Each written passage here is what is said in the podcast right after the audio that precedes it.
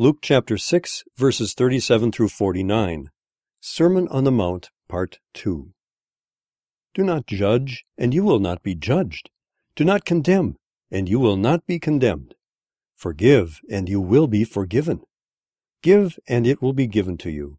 A good measure, pressed down, shaken together, and running over, will be poured into your lap.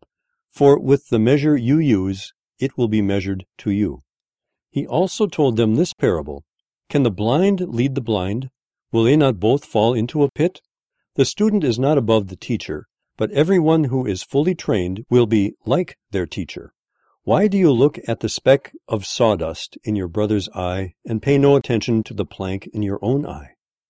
How can you say to your brother, Brother, let me take the speck out of your eye, when you yourself fail to see the plank in your own eye? You hypocrite! First take the plank out of your eye, and then you will see clearly to remove the speck from your brother's eye. No good tree bears bad fruit, nor does a bad tree bear good fruit. Each tree is recognized by its own fruit. People do not pick figs from thorn bushes or grapes from briars.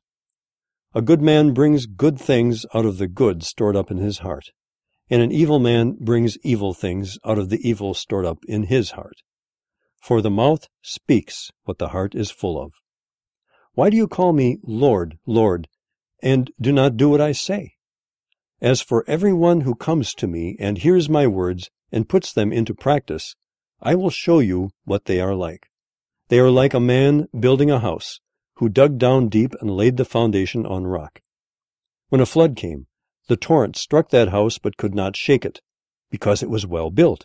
But the one who hears my words and does not put them into practice is like a man who built a house on the ground without a foundation.